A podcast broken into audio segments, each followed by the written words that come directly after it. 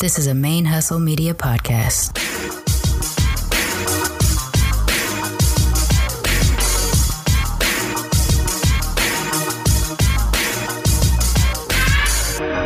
Hello and welcome to the show. My name is Jackie O, and you're listening to Militantly Mixed.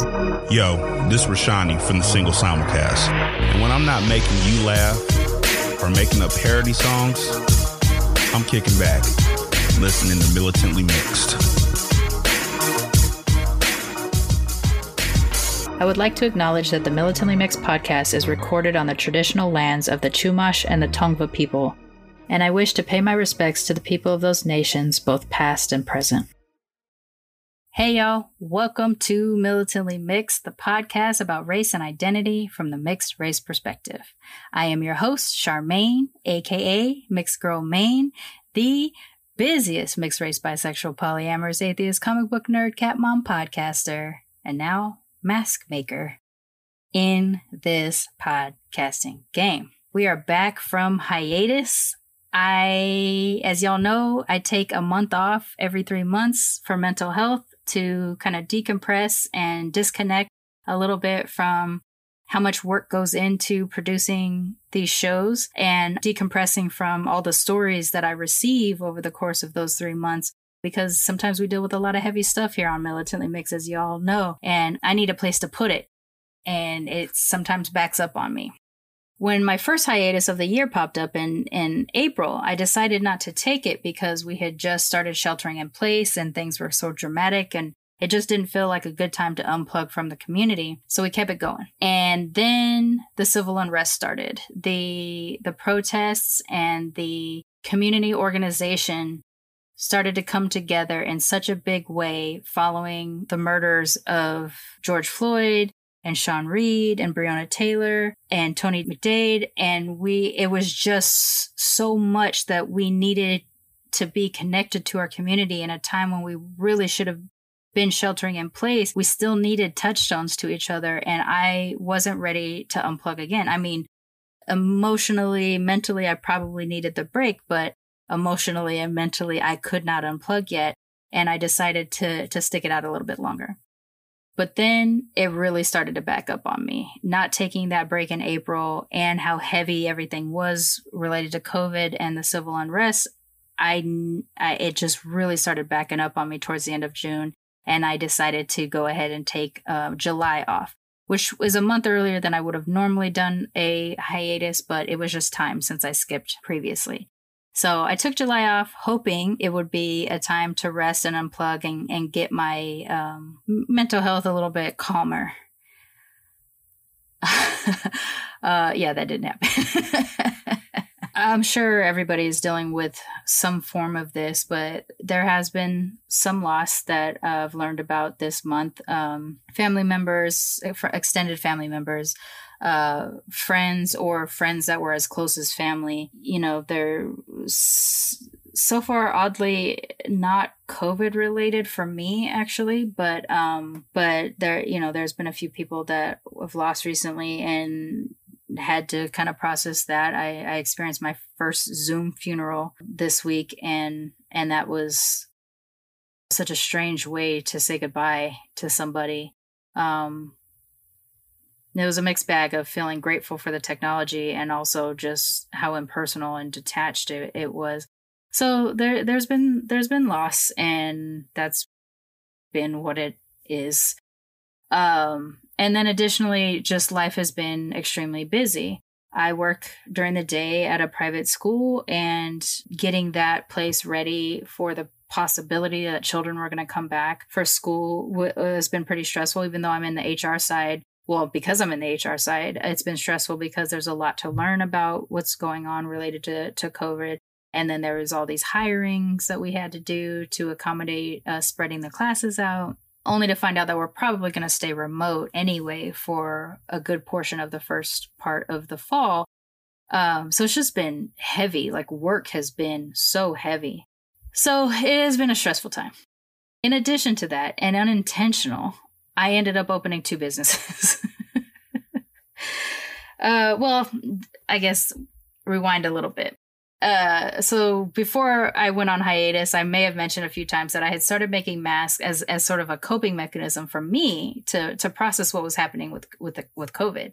Uh, it's something that's actually really stressed me out, even though it hasn't directly touched my life. I wanted to be a participant in helping the community, but I didn't want to be on the front lines and and put my family or my coworkers at risk because I made choices to go out. So I decided to stay in, and the best way that I felt that I could contribute was to utilize a small skill that I had, and I started making masks. Uh, I started making them mostly for donations. I had donated masks to a few organizations that I um, admire, and then a few people reached out to me and asked if I would donate to their organizations. Uh, there's been some friends or people that I know that were being touched by COVID that I knew needed masks that I sent them to as well. And then as pictures of the masks started to pop up, either from my posts or others, I started getting asked if people could buy my masks. And I decided to um, sell them to use the money to, to buy more fabric for more masks for more donations and things like that. Uh, and then it, it got to be pretty consuming. It was really hard to to not take a bit of that money for my time because it was actually detracting from other things that I was doing financially. Uh, so I decided to to start selling them for real, for real, because I was being asked so often, and it got hard to to run it through emails and DMs and and things like that. So I started a website, masks by Mane M A N E dot com. Uh, most of my masks are culturally focused. There are uh, some West African fabrics, some Japanese fabrics, some indigenous Native American fabrics. I have some geek stuff on there too, although that keeps that keeps being sold out pretty quickly. So I am trying to get more fabric in for there as well. And then randomly, I've had some requests from friends and family for specific things like sports teams and, and such. And um, and so if I have any leftovers, I put, those up as well. Uh, but I have a quite a bit of variety. I'm going to get some more things up there soon, and um, that has turned into an actual proper business. I'm I'm actually selling quite a bit of masks, and I did not expect that to happen. I just thought it would be this kind of side thing that I can do to make me feel like I was contributing to the fight to flatten this curve. And now it's actually a pretty consuming part of my my daily day, my daily life. Uh, so I I ended up getting a logo and some cute envelopes and things like that. And now I have like a really professional looking product that I did not expect to be doing. Uh, that ended up giving me a lot of work during July. And then we ended up announcing the business that I have been working on for the better part of the last year that I've been kind of alluding to in the intros, but haven't been able to talk about. Um, I can finally talk about it now. But What was holding up me being able to talk about it is, you know, there was legal papers that needed to be signed and and things that needed to to be checked off before it was time to tell everybody. And because my business that I'm opening is out of state, um, you know, there was a lot to learn and a lot of work to do to make this happen. And then the Rona hit and it gummed up the works a little bit. So we had to go back in and retool our plan to figure out how to keep this thing going and build this foundation until we're able to open a physical space. So now is the time that I can finally publicly talk about it.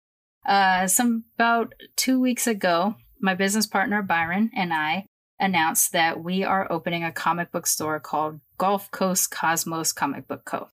It is going to be in the third ward of Houston, and we are basically we shared a mission. We were both working on something like this separately from each other, and in a conversation because we went to business school together, we were in the same program.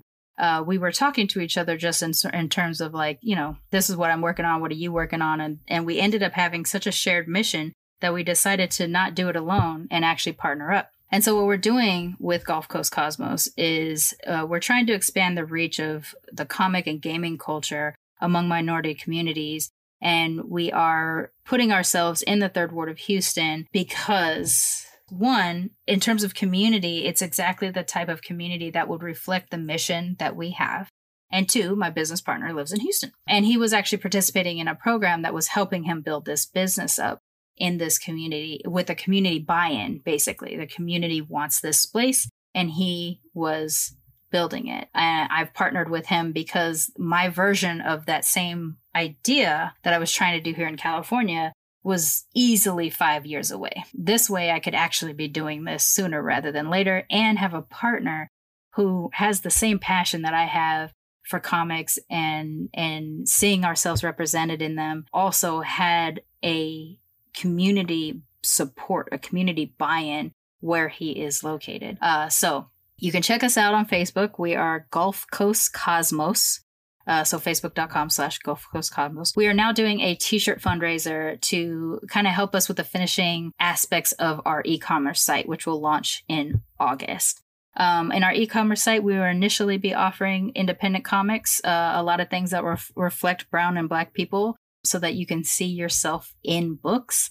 And uh, we'll have some toys and swag up there as well. Uh, but that's the beginning of the foundation until we are able to finalize our agreements with the distribution houses uh, for the big manufacturers Marvel, DC, Image, things like that. So we're starting with indies and then working our way into the majors within the next couple months. But our e commerce store will launch in August. So the t-shirt fundraiser that we're doing right now is we're just trying to get a little bit of funds to help us finalize the last bits of the e-commerce site and then we're going to launch a, a much bigger, more foundational fundraiser in October. And that will be to kind of help us with a little bit of the startup costs um, while we wait for some of these grants and things that we're applying for to come through. So it's a pretty big deal it is a life changing deal. And hopefully, something that within the next six months to a year, I will find myself actually physically being able to do instead of having to work for other people, um, which has been a dream of mine forever. And I'm so, so, so excited to be finally able to tell people about this and to actually be doing this with a partner who shares my passion. Uh, so if you want to support I know I have a very supportive community and you come through for me a lot and it probably seems like I'm always asking for for donations to some charity or some aspect of militantly mixed. Um, in this case, this is uh, another form of that. It's representation in spaces that we're not usually present in uh, in the world of comics. Gulf Coast is not going to be just a comic book store. It is actually we are partnering with uh, a few elementary schools in the Houston area for a uh, literacy program through comics, reading through comics. We are also going to be having some STEAM focused programming as well, which will allow us to pair various comic entities with different STEAM exercises so that people can actually build up their interest in mechanics and science and engineering and all kinds of things, robotics. It is I mean, it's just something that I've always, always wanted to do and just didn't know that it was going to be possible until I had the right partner to do it with.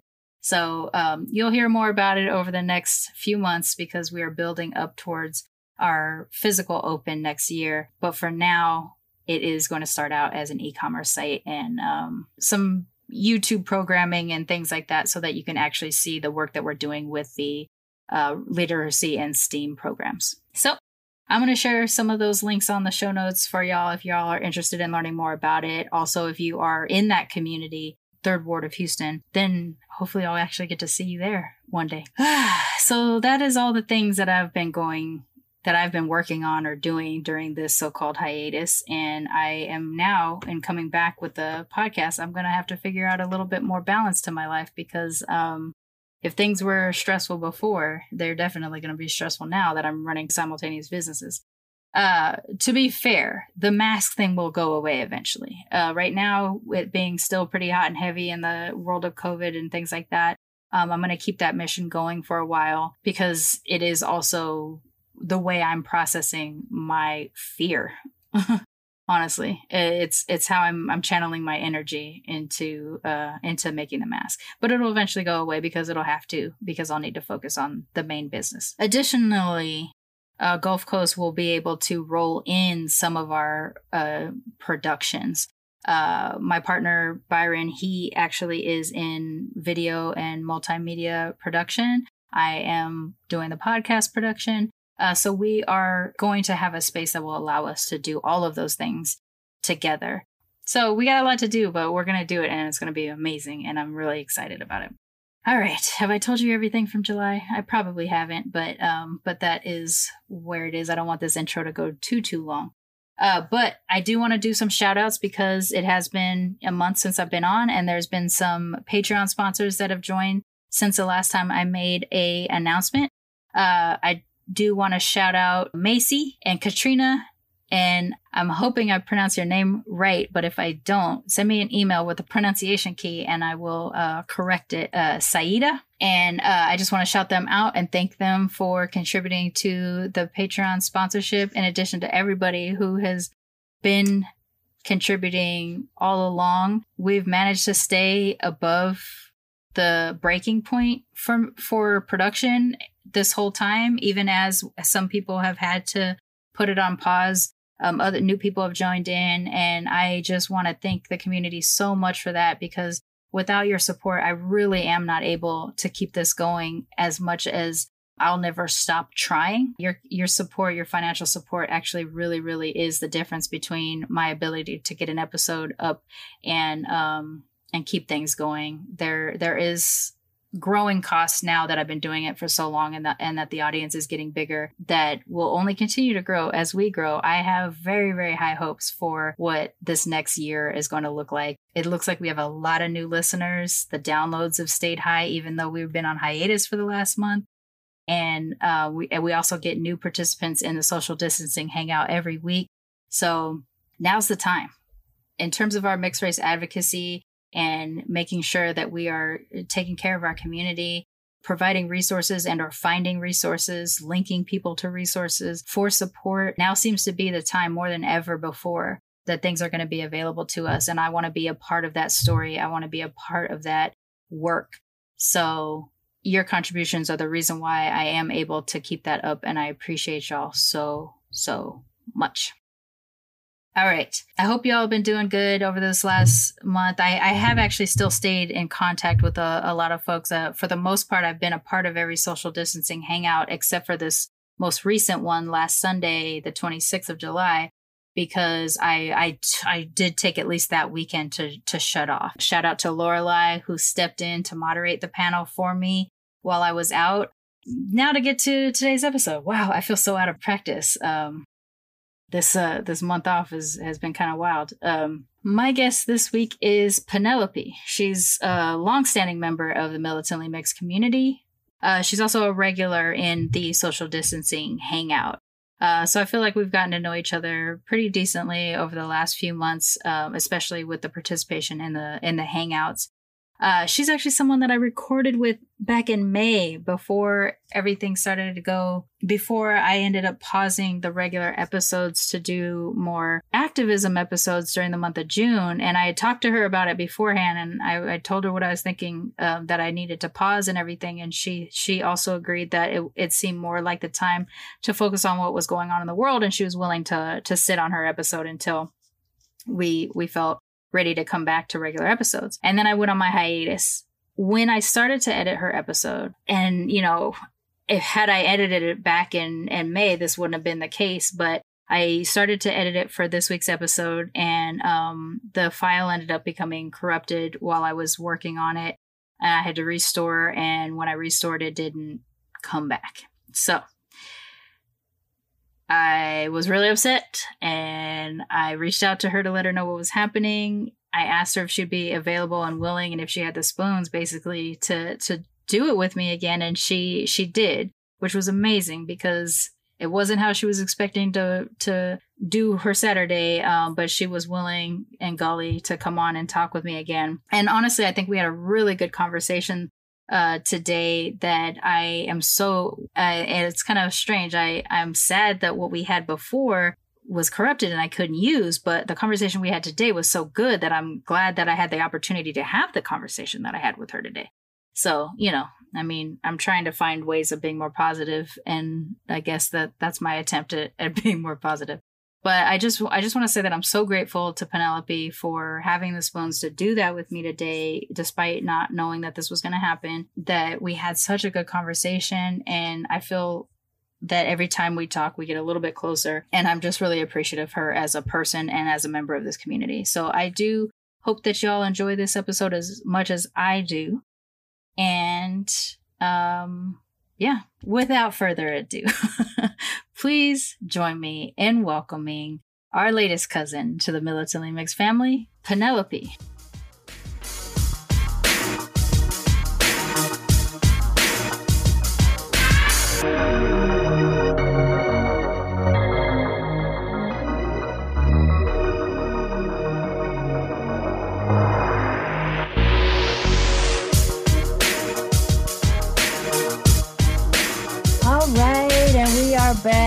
I was on hiatus. My guest this week is actually someone I recorded with before, I guess, all the civil unrest started. And um, so we were kind of putting a button on it while I was going through my Black Lives Matter episodes. And in coming back, it was the episode I wanted to start back after hiatus on.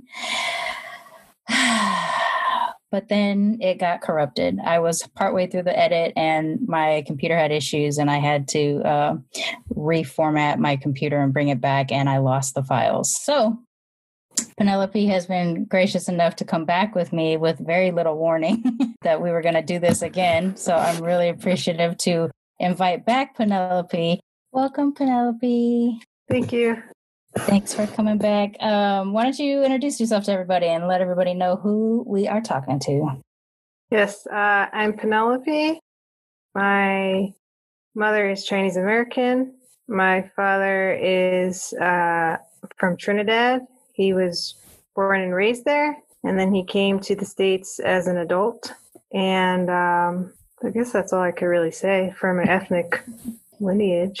okay. Uh, so, how did you grow up then? Um, I grew up on the East Coast, and uh, I had I have two brothers. I'm the middle child. I'm the only daughter, and um, I grew up in a suburban area. It wasn't too diverse back then, but now it's much more diverse. Uh, there were hardly any mixed kids there. I don't think there are any mixed kids in my neighborhood. But in my school, there were about three or four. Mm. And was that a mostly white environment or mostly black, or how was it? I would say mostly white. There were maybe like 40 or 50 black people in the entire school. I'd say maybe more than that, but mm. the high school class was like a thousand per grade. So it was a very large school. Oh, wow. Yeah, that's huge. so, okay. So you're the middle child, grew up in almost entirely uh, a white space with a little bit of blackness. No, no Chinese or other Asians? Um, there even? were Chinese people there. Um, one of my mom's friends, uh, was half white, half Chinese, and hmm. she, uh, her mother was a military bride. Is that, I don't know if the or war bride or whatever like that's called. Um, and then she war was married is... to a Taiwanese guy. Oh, okay. Yeah, war bride. Yep. So she was married to a Taiwanese guy, and then they had two daughters. And then there was a Chinese girl in my high school, but Asians tended to stay away from me. They are very much into being more white.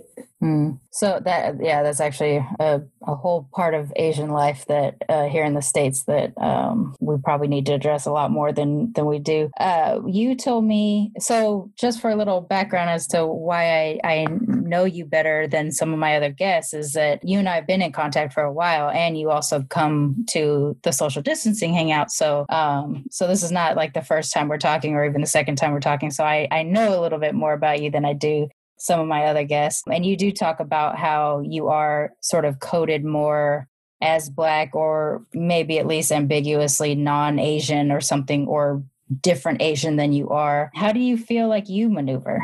How do I, for myself, like how do I identify myself? Yeah, how do yes, you feel? Yes, this is a, a really interesting question because yesterday evening, actually, I had somebody ask me this question. oh, really? Yeah, and uh, it was an, a person of East Indian descent, and I have had East Indian people ask me. Um, she was very polite about it, and she was just like, "Oh, I don't want to be rude. I'm just curious. Like, are you black? Because I do get that. Are you black? You maybe can be black, but I'm not so sure." so um, I feel like now, uh, with my experiences, um, I I'm getting those questions more and more. Maybe it's because I'm more on the western part of the United States. Mm. I don't think I look that different. I really think it depends on the environment. But after like thinking about that, you know, several months ago when I first moved here into the western part of the United States, I went to a Thai antique shop and the woman was Thai and she was like, Where are you from? You look Asian.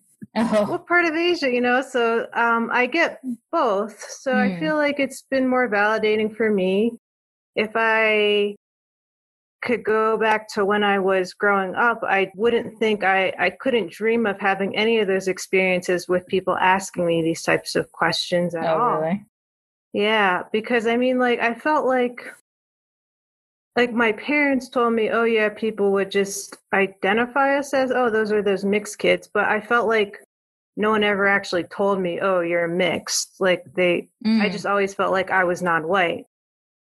That's interesting because to me, like when I when I look at you, I see a, a black Asian. Like I don't necessarily know just from looking at you what kind of Asian. Uh, I think Mhm. whenever we get mixed, it gets really hard to tell us apart. You know, in the way Mhm. that monoracial, it's easier to tell the monoracial Asians apart. But I see someone who sh- who shows me both a black woman and an Asian woman. Like I see it when I see your face.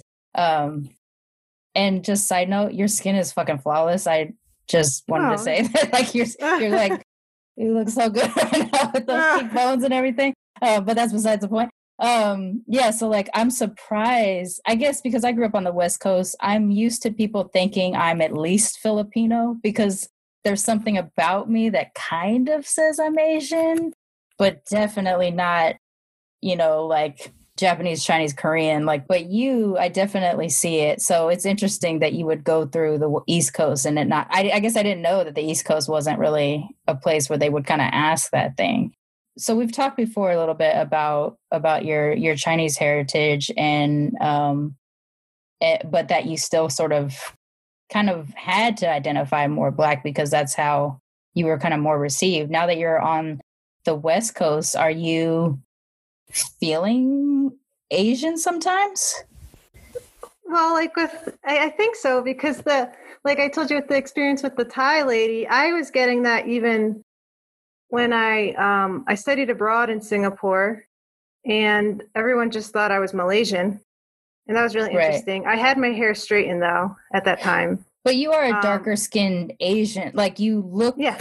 so like I can see if you're in Asia that they would just receive you as Asian and they would just Yeah. think you are one of the darker skinned, you know, fill in the blank country type of thing.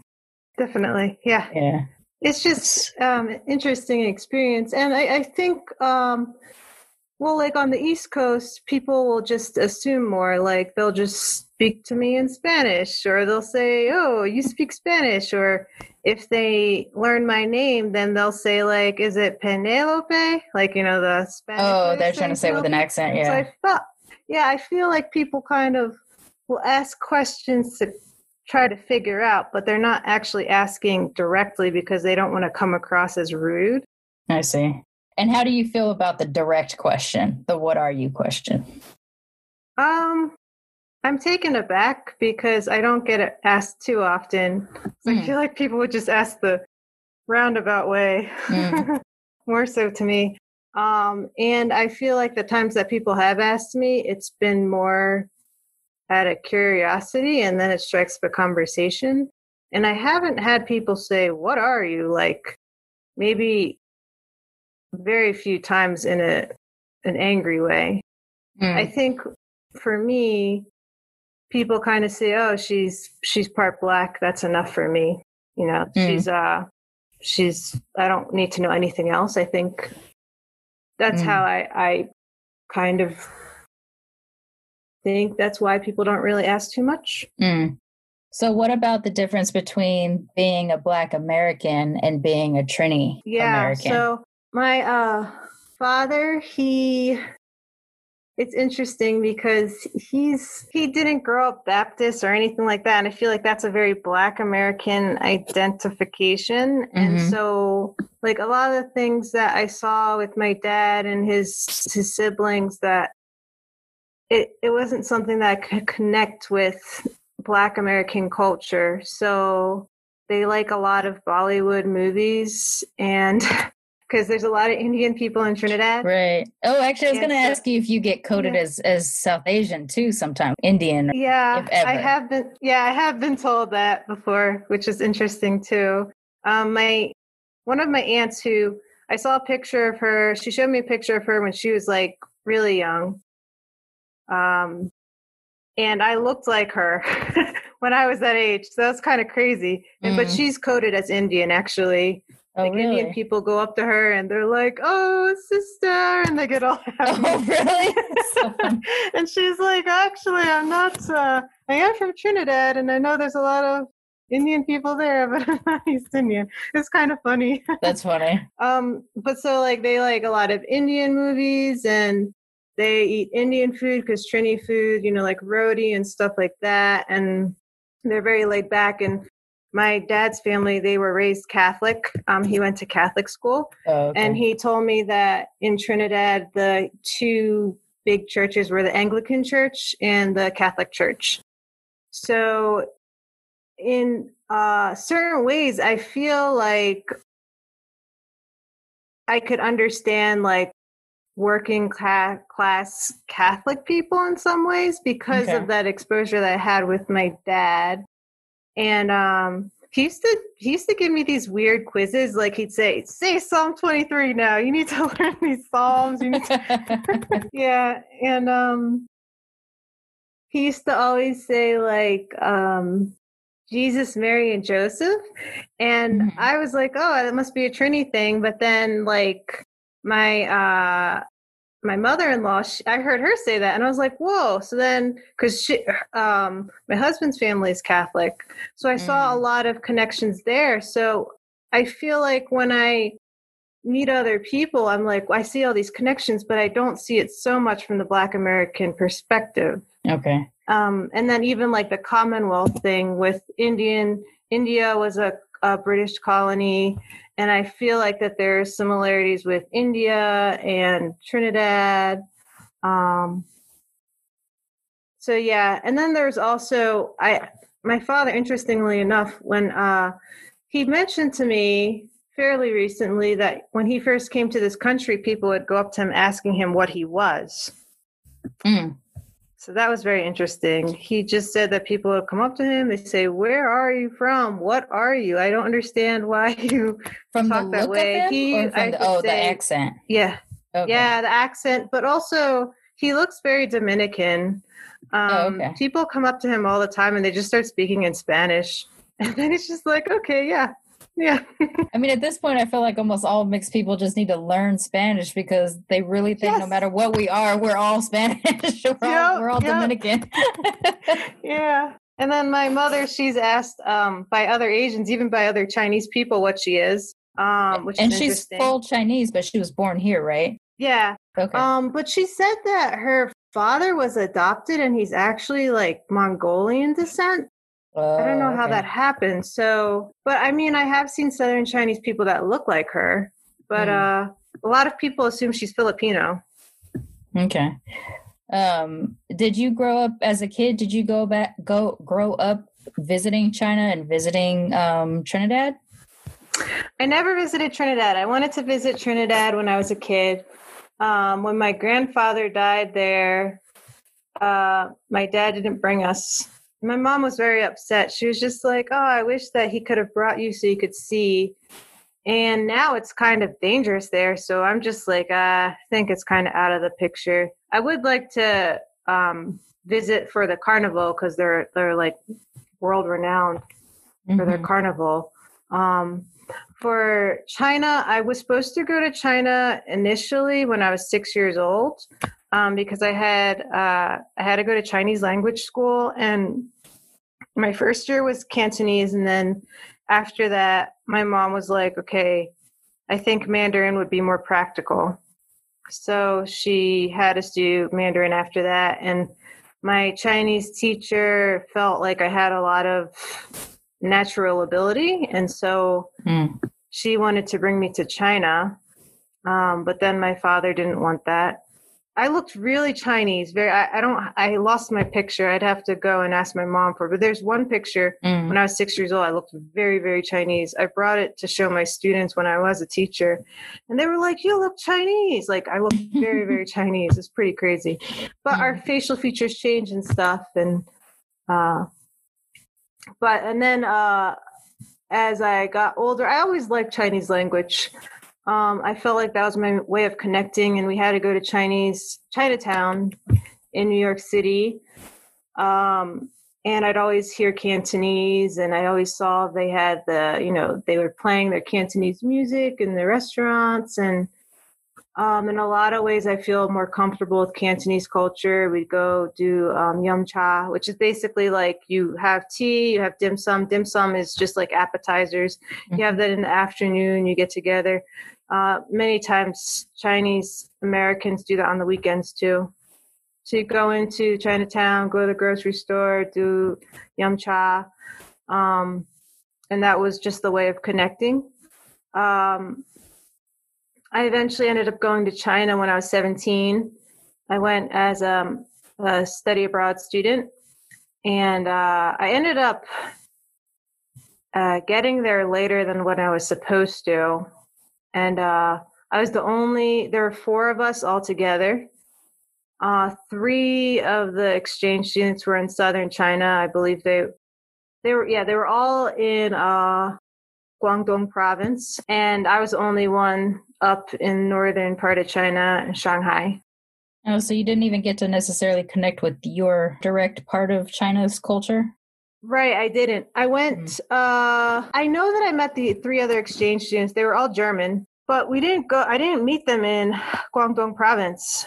Yeah, so I was like really disappointed because if I, I had my pick, then I could have gone to Guangdong province, which is the province where my family is from, and it would have been much more natural for me because I'd already had known the customs more right. so.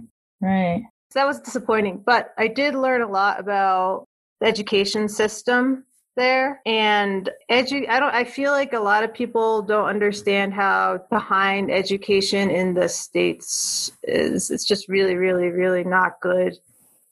Um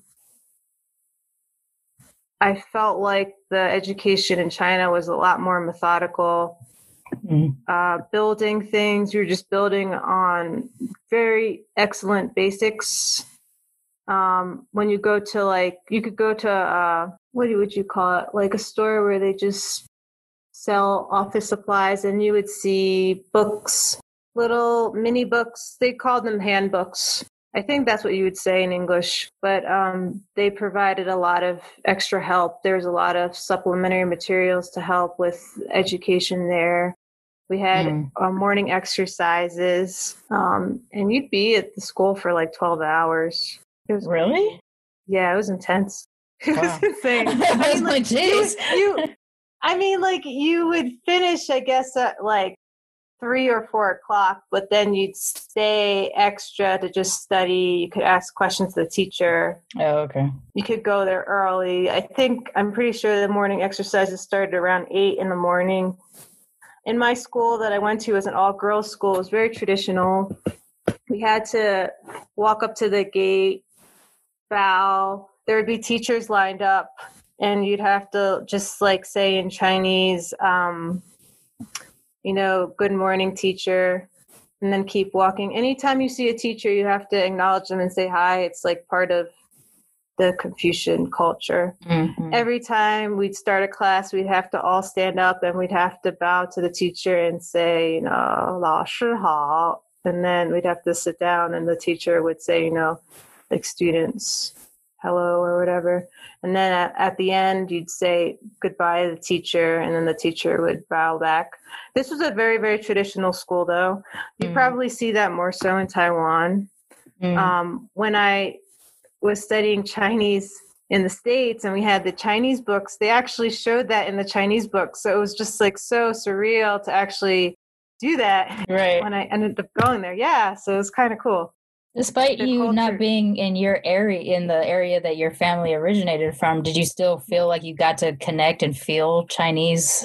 Sometimes, like, were you how aware of your mixedness were you when you were in China?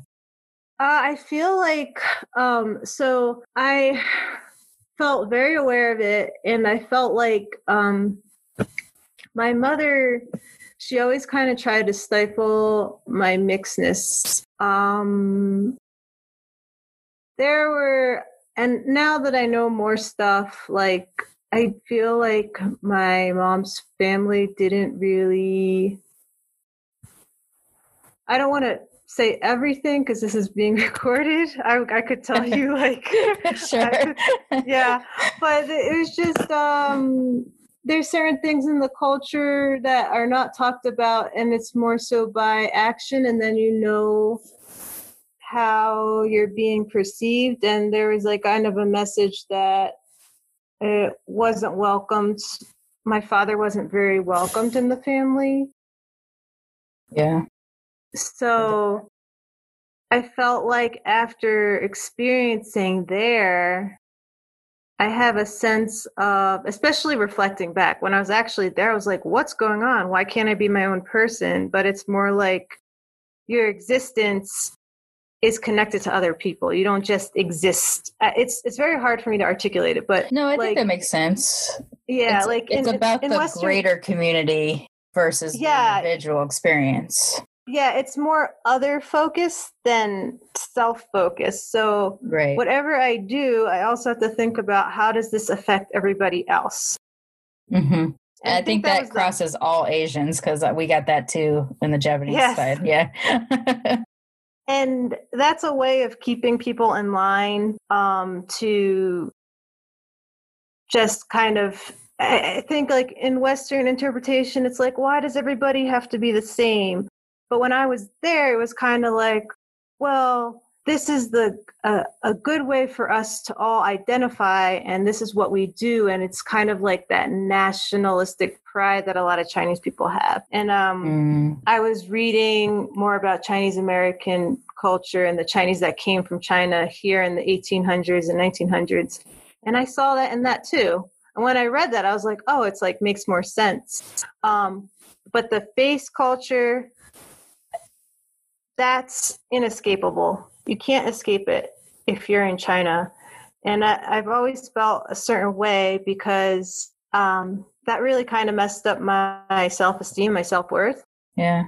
It kind of reminds me of like that. There's that Japanese saying, like, if you're the nail up, you have to be hammered down, kind of thing. And so there's this conflict where if you're mixed with Chinese and if you're mixed where you're darker complexion, especially in the North, because there's a thing like if you watch Hong Kong TV, the dramas, people are like my complexion.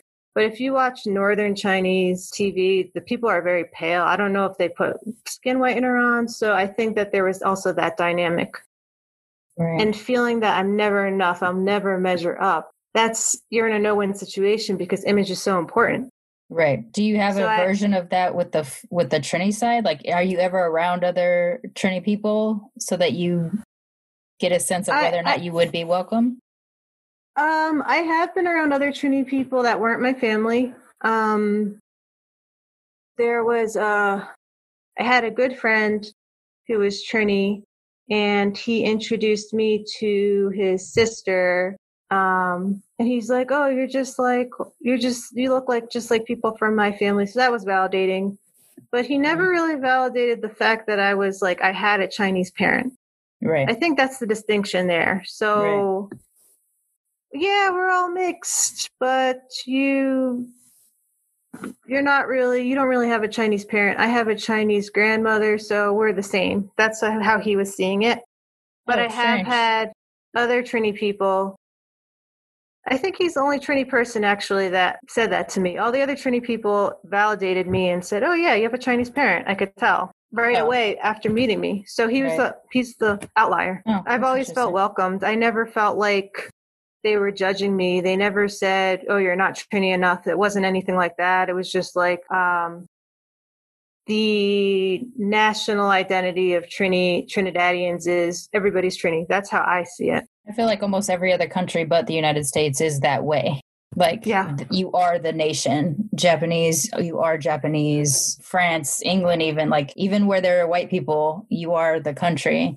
Here, our version of that is to be American, you have to be this particular type of American. And if you don't fit that mold, then where are you from? No, where are you really from? That kind of stuff, which is so toxic in terms of like trying to get us to feel like, you know, how are we a foreigner in our own home? We're like, we're, we're generationally from here. Yeah. um, you know, I think, I think we all struggle with that. So you talked about, uh, and we've talked about this several times in our group and offline and everything like that about how, well, I guess, yeah, we all talk about this as a community. As mixed people, our self esteem does seem to be impacted by whether or not we are received by other people and whether or not we're welcomed.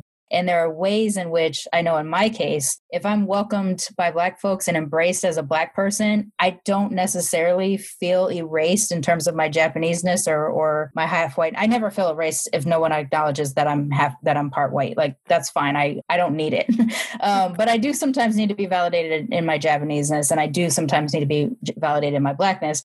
So if black people just accept me as black, totally fine. I've never been accepted by Japanese folks as a Japanese person. I've been accepted as an American, mm-hmm. which is weird because in America I might not necessarily be accepted as an American, but if in, if in a Japanese environment I am accepted as an American. Um, it, it's so I don't have the same experience between one side or the other. In your case, you're embraced as a Trini with Trini folks Mm-hmm. With Chinese, you're acknowledged as other. Yeah, so I feel like it it depends on the Chinese person. Yeah. Yeah, yeah, sure. And it depends on where in China. So okay. Um I visited China multiple times and when I was in southern China, people were addressing me um in like in Cantonese and they were saying sister. When I was in northern China, there were people that were addressing me in that kinship term. Um but then again, when I was in southern China, that was when my hair was straightened. When I was in northern China, people would address me with the kinship term if my hair is covered. And I've had that in Chinatown too. Oh. So my hair is oh. very much an indicator. I have asked like white people, I'm like, um, how do you know I'm black? And then they say right away, they always say my hair. Right. That's I mean, the thing that really sticks out. It does stick out. You have a lot of it, and it's pretty yeah. obvious the texture that is, you know, not like Chinese texture yeah. or whatever. If they're coding right. you more Chinese than than black, but um, it's it's really interesting. And I I haven't dealt like I, every time I try to get more into my Asianness, something blocks me, and I me too.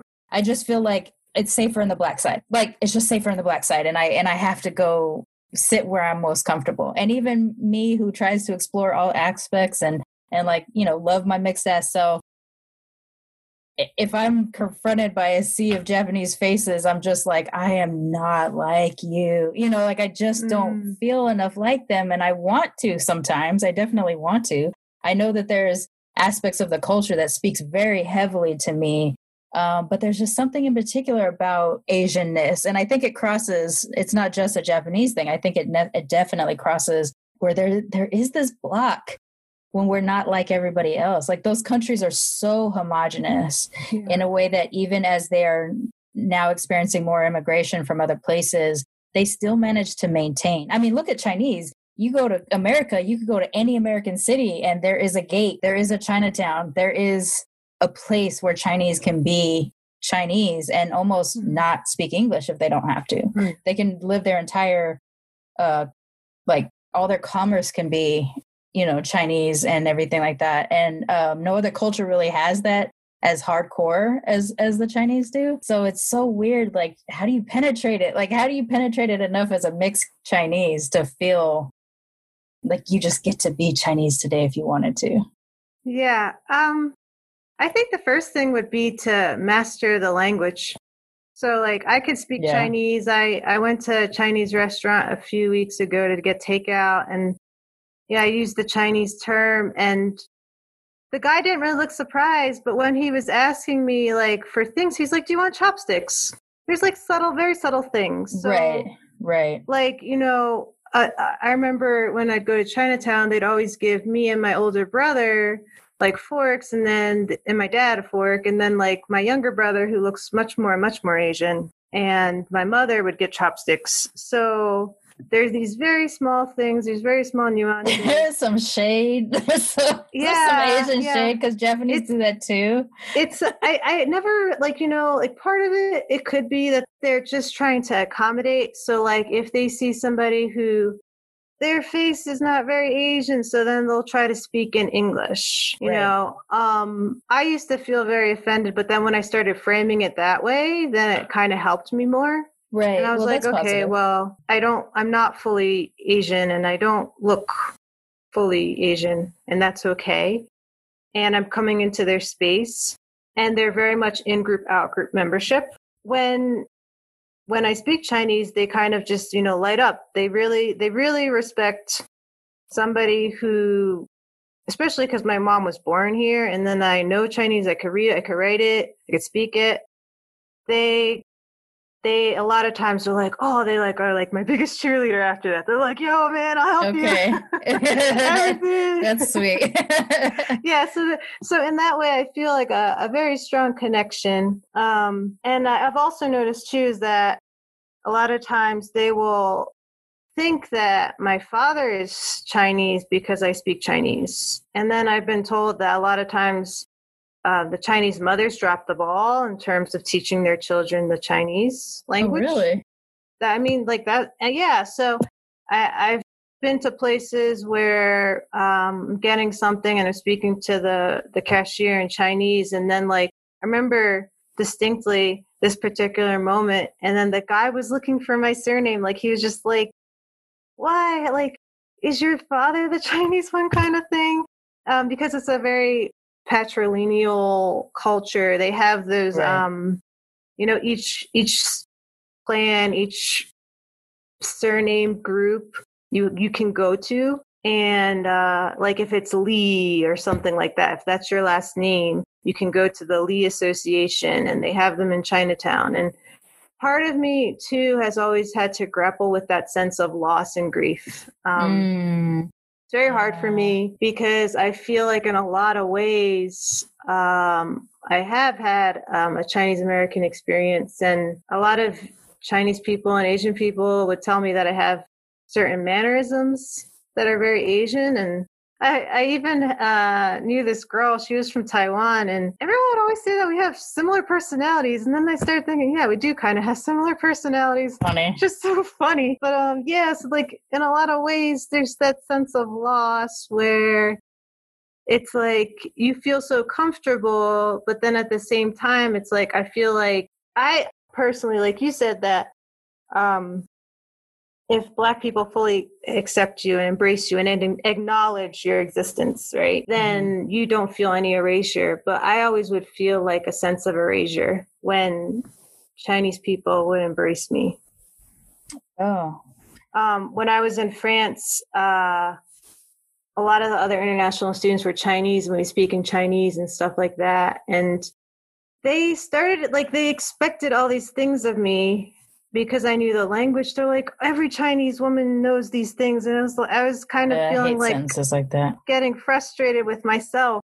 because it's like now you're putting so much expectations on me and i'm getting all this pre- pressure although the pressure i'm allowing it to get to me right i Sure. take some of the yeah but it's just it's difficult because i always feel like either some people think i'm just a complete foreigner like one point i was and when i was in china i was talking to somebody in chinese and then they asked, "Oh, how how do you speak Chinese?" I said, "Oh, my mother's Chinese." And then this like random other Chinese guy walks by and he was like, "She's not Chinese. Her mother's not Chinese." Like in English though. It was very bizarre. Okay. yeah. oh my god.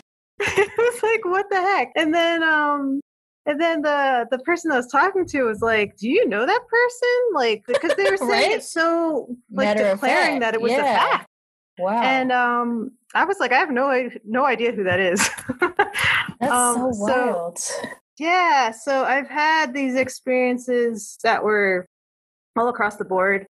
Um, when I was in Singapore, besides Malaysians, some people thought I was Hakka, which is a type of Chinese ethnicity. Mhm. They're very much like some people call them the Jews of China. So they they go and they um, migrate to different places, different Okay. countries, okay. and then they open businesses. okay. And my mother's surname actually is a Hakka surname. So I've had people ask, Oh, are you Hakka? I don't think I am. you just I had somebody speaking to me in Hakka. I just responded back in Mandarin. I understood it. hmm, But it's just these types of things. It's, I could understand how Chinese people feel because I've had some of their experiences. right. It's interesting. So you said um, that bit about that loss and the grief that comes along with the loss of like not being able to embrace, especially not having a surname that comes from a specific place.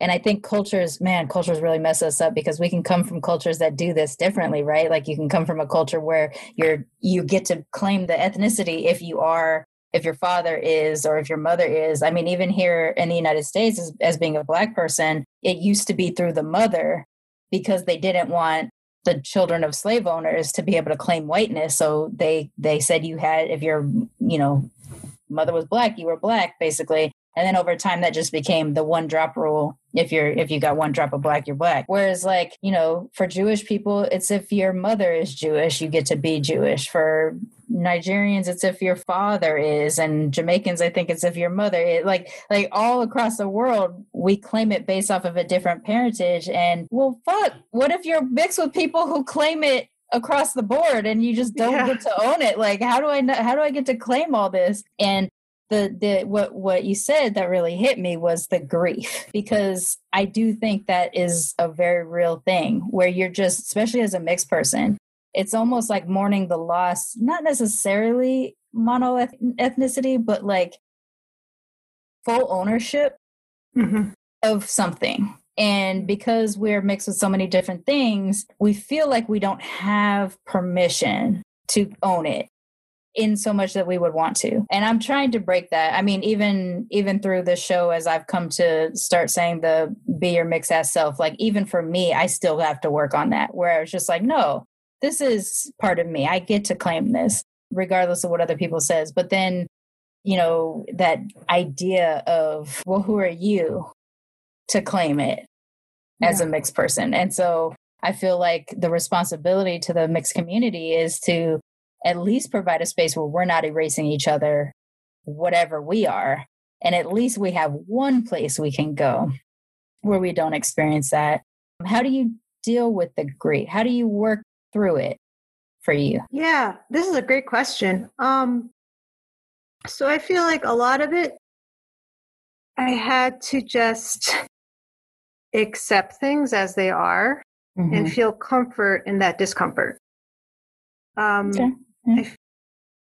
I feel like, you know, my mother, since she was born in the States, she had a lot of grief for herself because um, a lot of Chinese, they came to the States, but they wanted to go back to China. And my grandfather mm. had that mm. grief. My grandmother had that grief.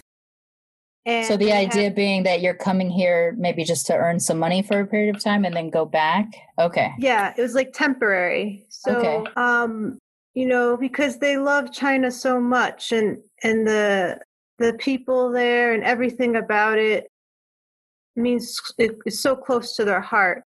And they have to be in a new land because when my grandparents left it was it was awful. They there was the war. They saw people dying. Um, my my grandfather actually knew Japanese because of the occupation of the Japanese in China.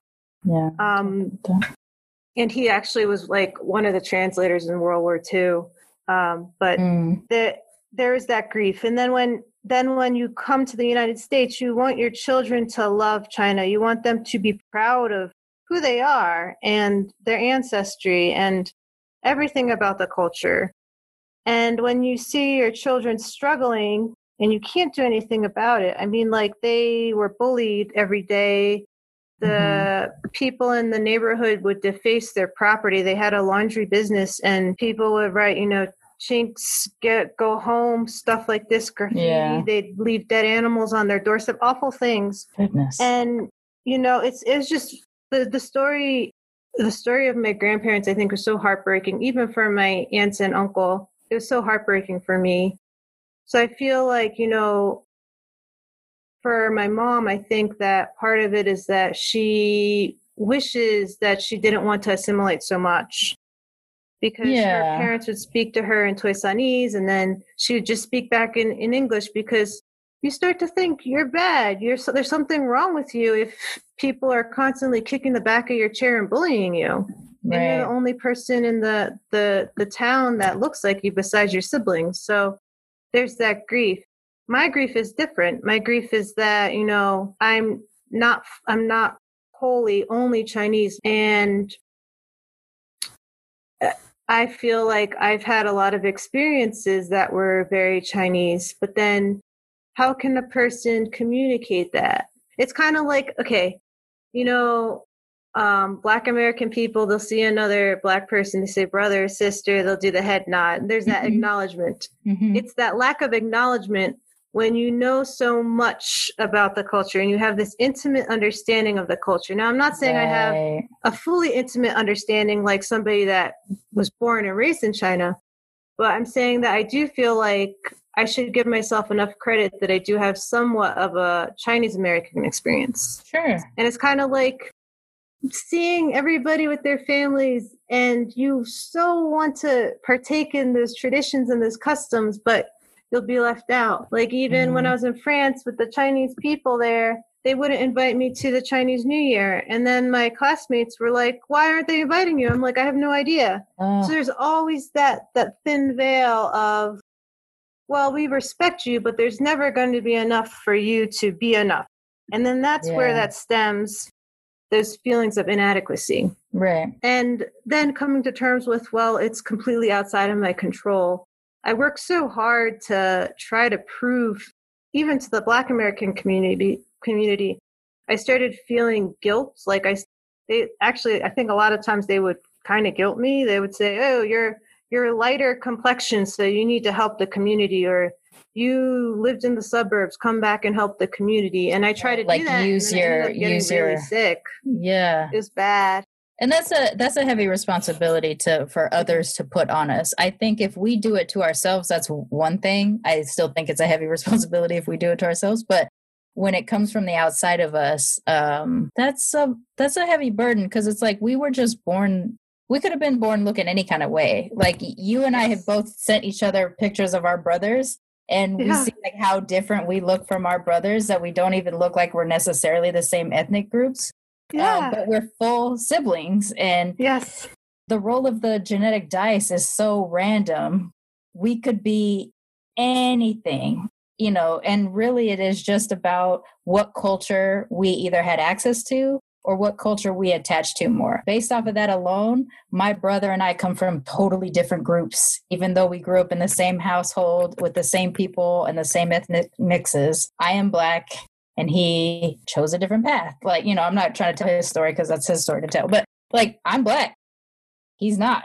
We're siblings full ass siblings.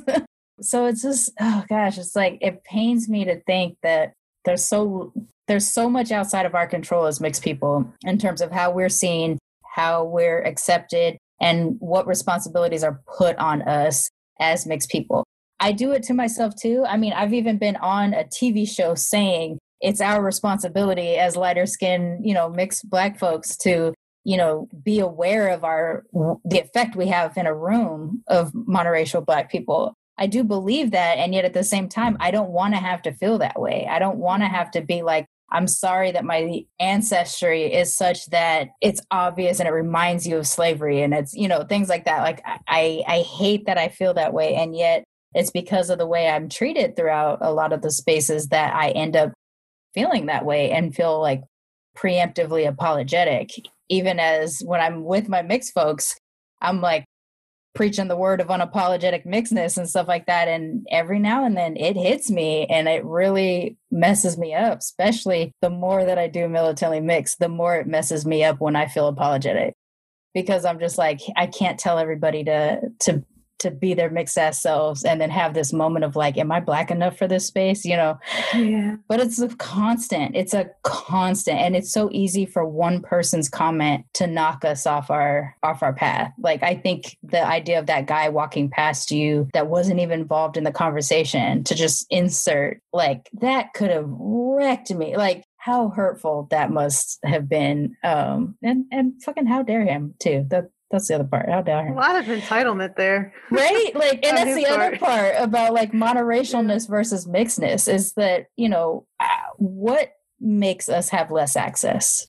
You know like in terms of ingredients you need a whole bunch of things to make a meal to make a thing. We are kind of a version of that right? We are a bunch of different ethnicities that have made who we are. So everything is flavoring our experience. Everything is informing the person that we are walking around being. So why do I have less access? Why do you have less access? Why can't you claim it? as much as the next person? Why can't I claim it as much as the next person? Fucking sucks and it hard. It's hard.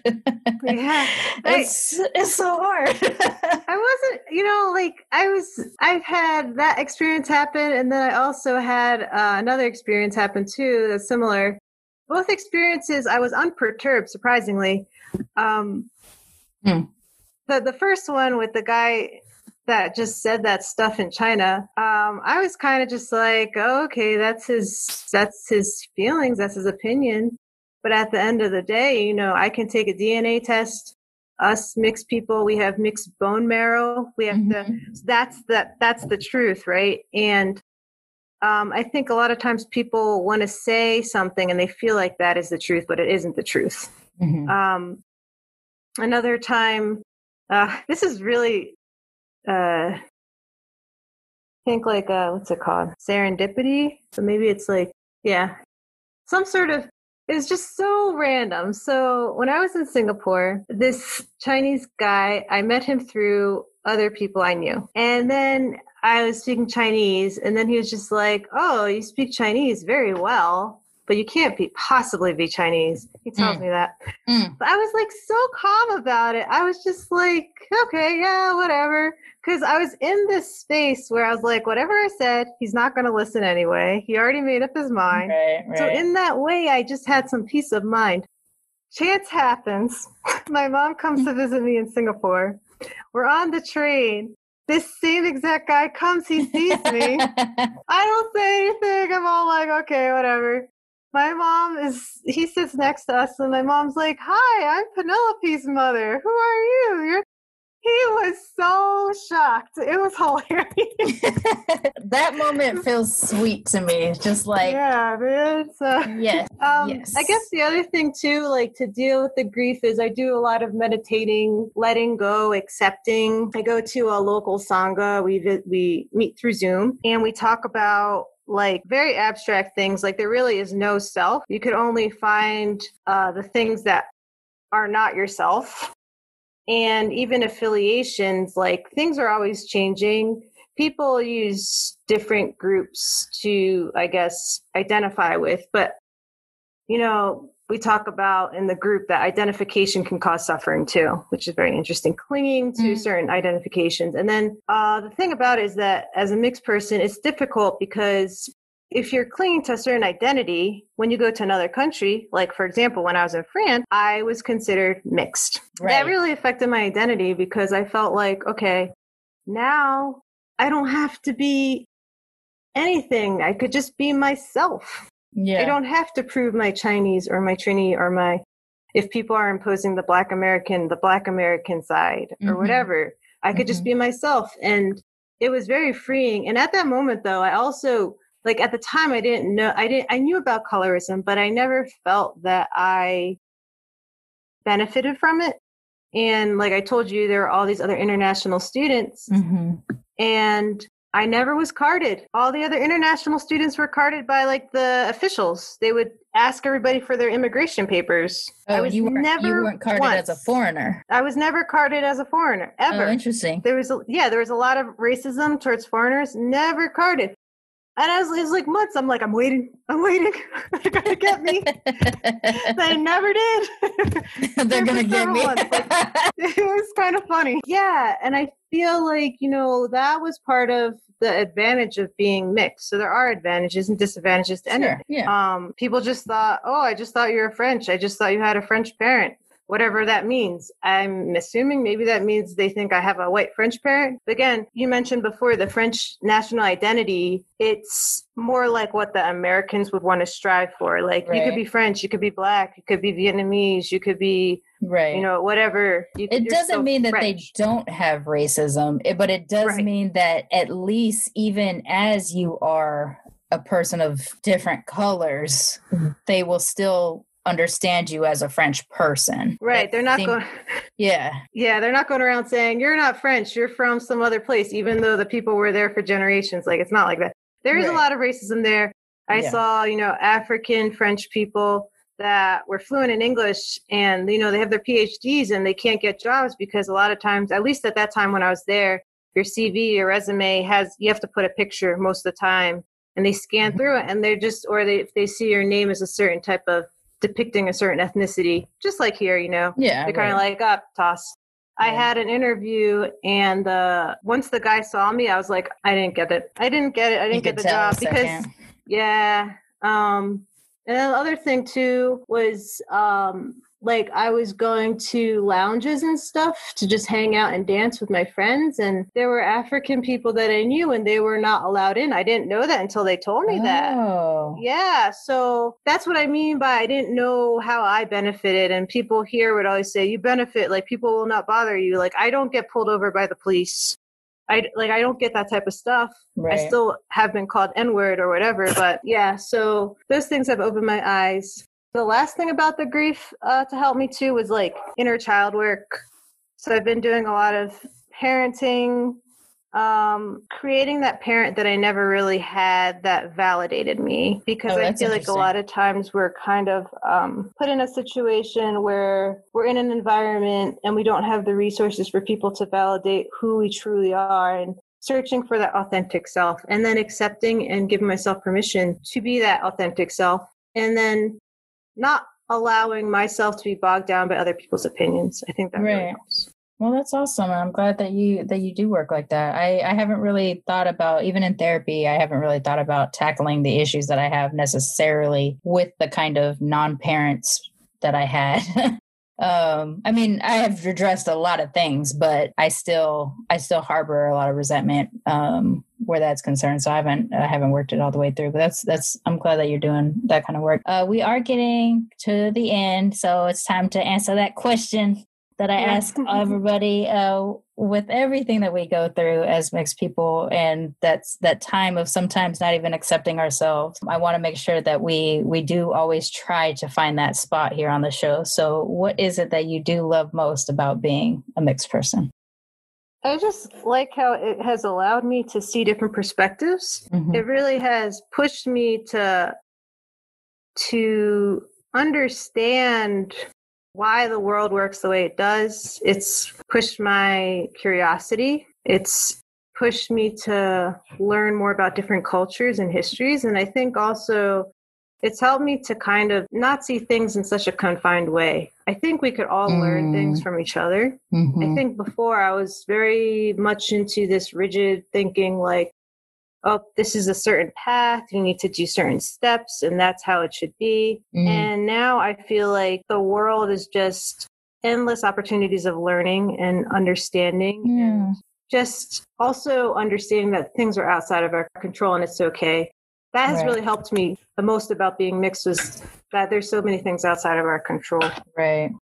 That's that's a good lesson to take away. Um, we can't control how people see us. We can't control how they code us. We can't control what stereotypes that they're putting on us. And I guess that's also part of being our mixed ass selves. Is just like don't don't let it affect if we can not let it affect us and just allow us to to kind of control our own perspective and things. So that's that's amazing. Uh, thank you so much for coming back and doing this with me. I really love this conversation. I think we got more into the stuff that we didn't get to last time. So so it was great. Um, I am sad that we lost what we had, but um, but I do feel like we did. I think we did a good job today.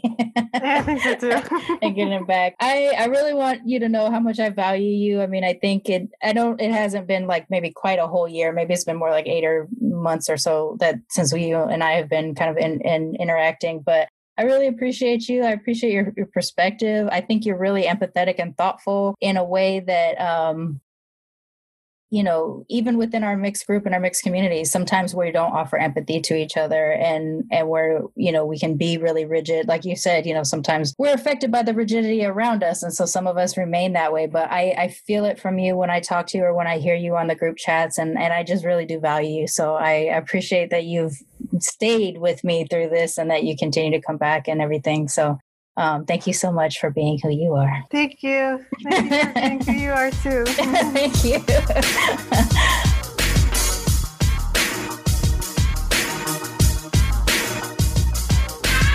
Militantly Mix is a Mane hustle media podcast, produced and hosted by me, Sharmane Fury. Music is by David Bogan the One. You can follow us on social media on Twitter, Instagram, and Facebook at Militantly Mixed. If you'd like to become a sponsor of Militantly Mixed, please go to patreon.com slash militantly mixed for monthly sponsorship or paypal.me slash militantly mixed for a one-time only donation. And if you like what you hear on Militantly Mixed, please subscribe, rate, and review on iTunes or wherever you listen to podcasts. And don't forget to be your mixed ass self. Mane Hustle Media. Turn your side hustle into your main hustle.